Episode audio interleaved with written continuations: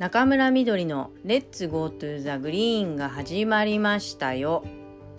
レッツゴートゥーザグリーンは毎週水曜日にじゅっぷん程度お送りしております。はい、えー、ごく最近のことなんですけど、うん、あの皆さんもご存知だと思いますが、あの哲学者のね、あのサルトルの著書を読み返すという機会が、えー、ありまして、うん、あの実存主義についてですね、うん、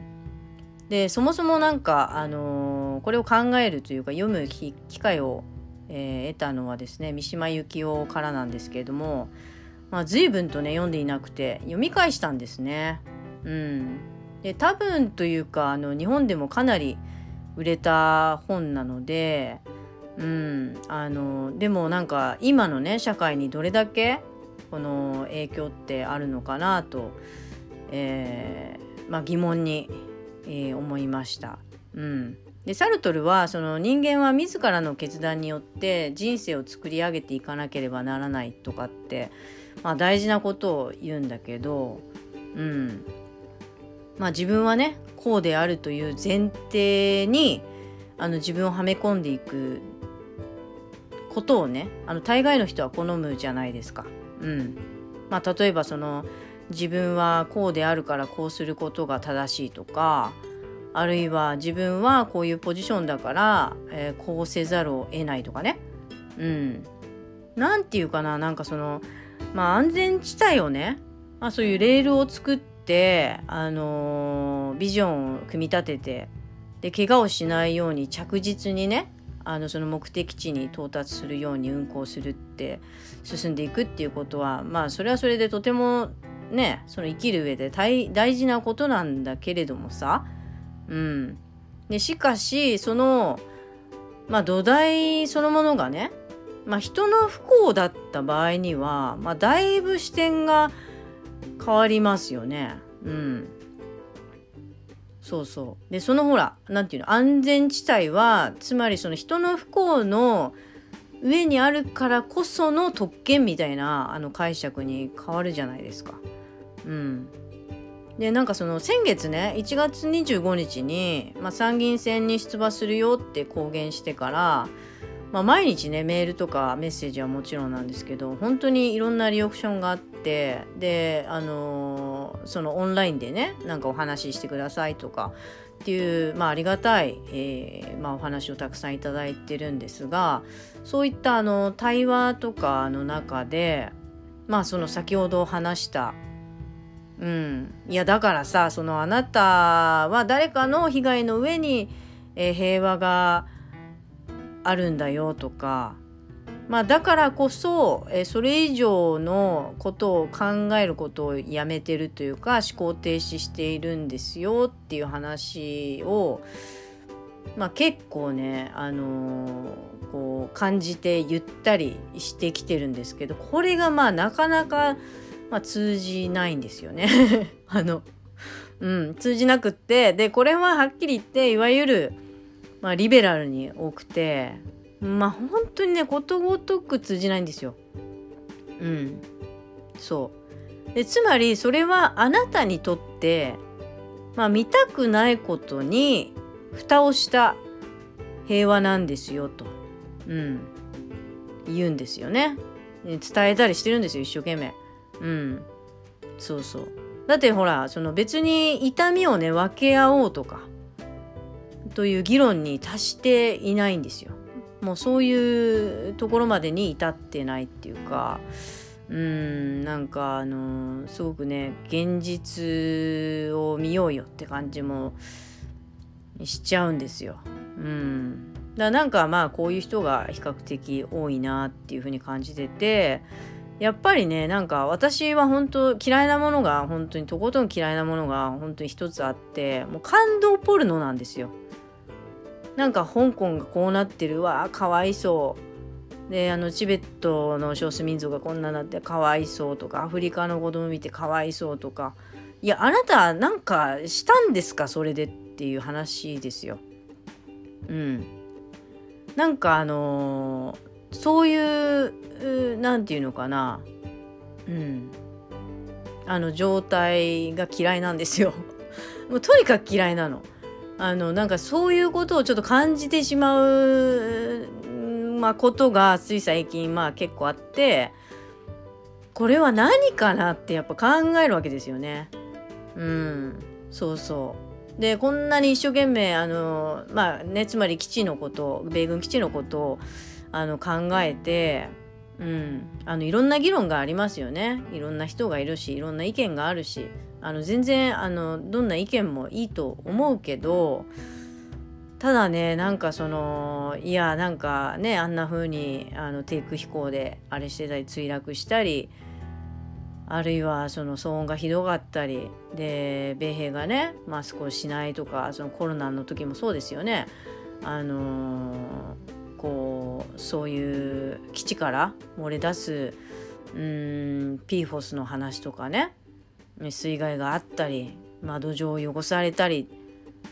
いやなんか何かできないかなって思うからこそ、みんないろんなことを試してるし。まあ、いろんなね実行していろんな議会にこう呼びかけたりとかっていうことをしてるんですよね。うん、でもなんか一旦ちょっと立ち止まって考え直してみないかいというか、一旦立ち止まるべきだよと思うんですよ。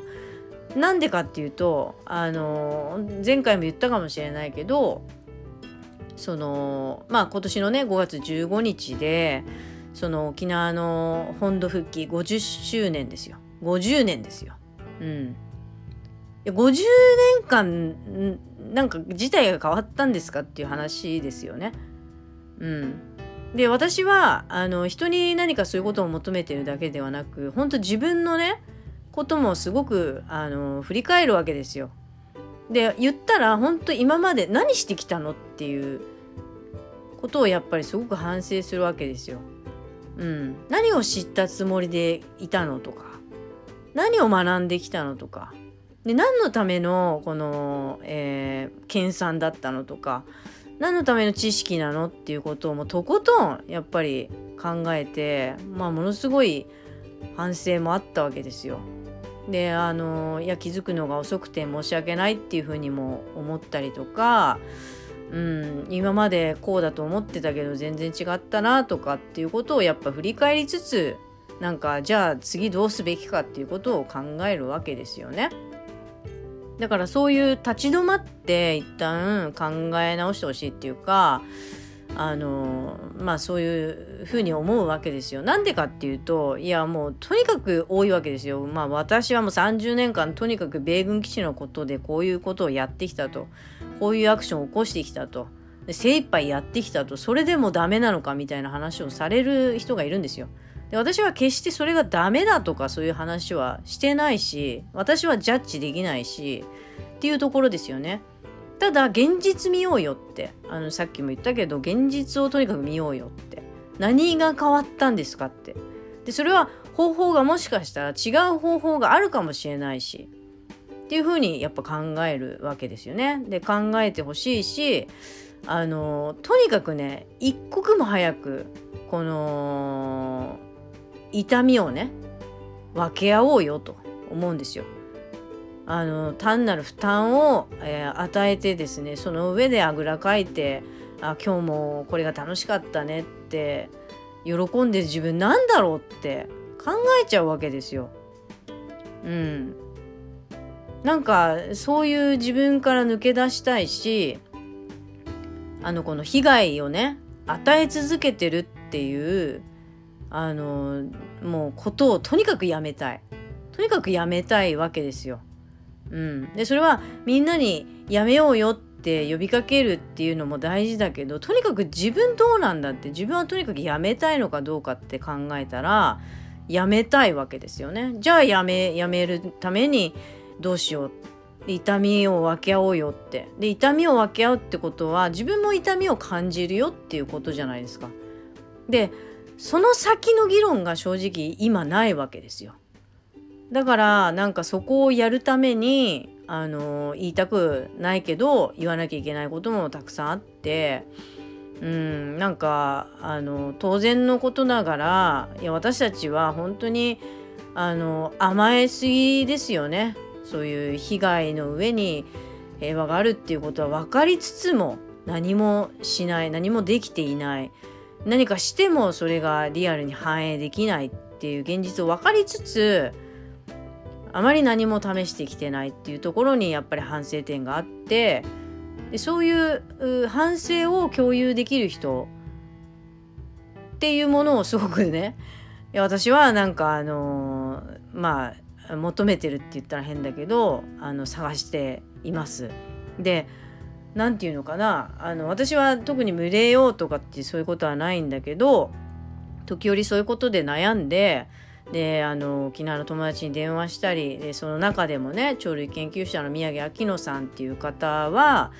なんかいつもねそういう真摯に受け止めてくれて、うん、なんかあののんちゃんねって、平和もせあの戦争も、